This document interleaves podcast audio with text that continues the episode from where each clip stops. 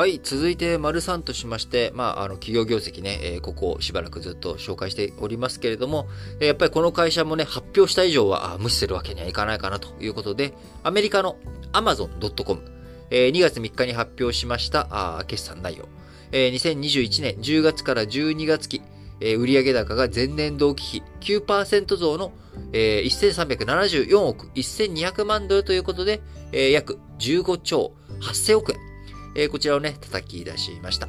え、純利益については、こちら98%増、まあ、ほぼ倍増ですね。えー、143億2300万ドルということで、約1兆6400億円と、えー、とてつもない増え方してますが、えー、こちら、まあ、本業の伸びというわけではなく、えー、2021年11月に上場した、えー、新興 EV メーカー、アメリカのリビアンオートモーティブ、こちらの株式、えー、アマゾンもともと出資して持っていて、例えば、その会社出資したタイミングでは、えー、100ドルで、えー、持って買ったとしますと。で、その会社が株式上場するっていう風になると、市場価格つくんですよね。えー、100ドルって本当にその100ドルの価値があるかどうかっていうのは分かんないわけです。あるいは他の人が100ドルで買ってくれるかどうかっていうのは分かんないわけですよ。ところが上場するとマーケットっていうものが形成されて、まあ、みんなその値段で、えー、今だったらその値段で買うよっていうのが目に見えてわかるわけですよね。時価っていうものができるわけです。で、上場したタイミングでそれが100ドルで買ったものが1万ドルになりましたとか、ああの、えー、まあ、いくらになってもいいんですけどね。そうすると、もともと100ドルで買ってたのが、例えば1万100ドルに、値上がりしましたってなると、差額の1万ドル、えー、っていうものが、あ上場益というかですね、株式評価益。えー、実際まだ売ってないんだけど、えー、この株今売ったらいくらになるのっていうことで、時価がめちゃくちゃ高くなっているっていうことで、えー、これまでね、えー、 early time、うん、まだね、えー、こう、その会社ができたぐらいのタイミングとか、あまあ、これからあ成長させていくよっていうタイミングで投資をしたことによって、えー、そこからさらに成長期待が高まって上場するっていうタイミングで、今回、えー、過去、のね、えー、投資していたリビアンオートモーティブの株式評価益。えこちらがドーンと計上されたことによって、えー、Amazon 過去最高益を更新したということになります。えー、リビアン株の上場に伴う株式評価益は、118億ドルということで、あのー、純利益のね、まあ、118億ドル、これ税前だと思うので、えー、税金のね、計算のやつも込みした、えー、税後利益がいくらかっていうのは、ちょっとこの株式評価益見合いは、パッと今、計算できないですけれども、えー、その、税前の金額で118億ドルということで、まあ、1兆円を超える営業外収益があったということになります。えこの決算内容を受けて、え3日のアメリカ市場の時間外取引、アマゾン株、終値10%超上回って取引というような感じになっていたということです。えただ、その一方で、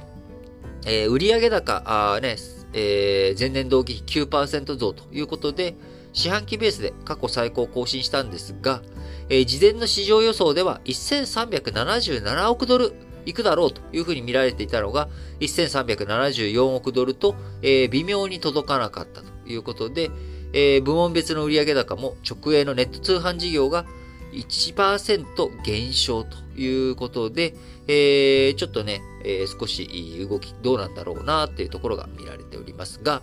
えー、クラウドコンピューティング、AWS ですね。こちらの部門では売上高40%増増ということで非常に堅調ということになっております。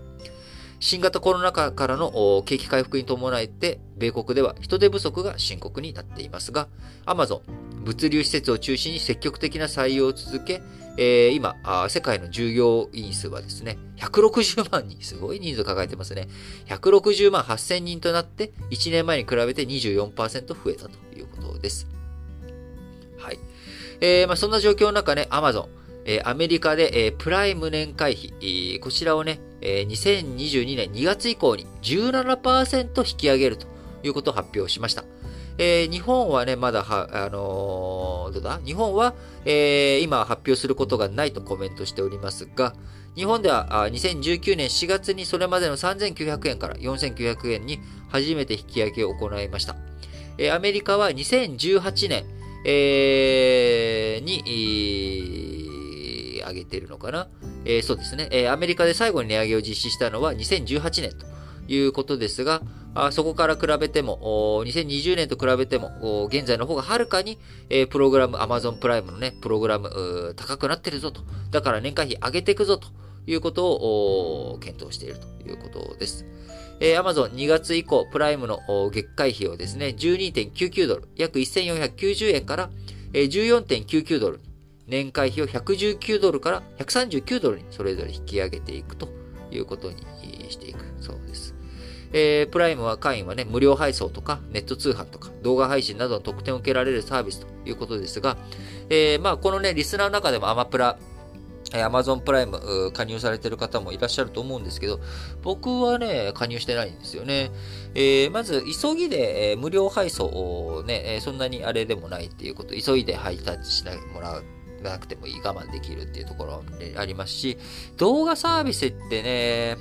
結局やっぱ見ないんですよね、そんなに時間。で、えー、他にね、やることもあって、なかなか、いや、その見たいものあるんですよ。アマプラでしか配信してなくて、あ、見たいなって思うのはあるんですけど、なかなか時間取ることができなくて、こう、導入してないというところなんですが、えー、導入ね、あの、アマゾンプライムやってる人たちは、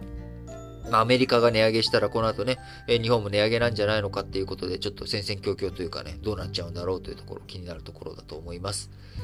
えー、これで、えー、Amazon のね、発表もあったので、えー、アメリカの大手、えー、5社、IT5 社、GAFAM ですね。こちらの決算発表、10月から12月期すべてありました。えー、最大の純利益を計上したのは Apple で、えー、346億ドル。えー、続いて、アルファベット、Google の持ち株会社であるアルファベットが206億ドル、マイクロソフトが187億ドル、えー、Amazon.com が143億ドル、えー、メタ、あ Facebook がですね、102億と。102億ドルということで、えー、数字それぞれ計上ということですが、えー、今回ね、えー、メタあ、Facebook だけが減益ということで、え、他は引き続き、決算ね、好調ということになっております。えー、Apple は高い調達力で半導体不足の影響を抑え、主力の iPhone の販売伸ばしたぜと。えー、マイクロソフトは、あ Teams のね、月間利用者が2億7000万人超えたぜ。えー、Amazon.com、今話した通りですね。えー、Google はね、あのー、こうクラウドサービスとか製品販売とかも好調という中、えー、メタ、Facebook はあ TikTok とかのね、競争激化とか、プライバシー保護施策、えー、これによって広告収入に打撃を受けたということになっております。えー、まあ日本のね、えー、他の企業とか、日本の IT 企業に限らず日本の強みを持っている企業とかと比べても、やっぱ桁外れの利益を叩き出している I アメリカ IT 企業。えー、これに対して日本何をどう学び、どういうふうに追いついていくのか。あそこの部分がね、非常に重要になってくるなと思います。どんどんどんどん距離をね、離されていく一方でいいのかと。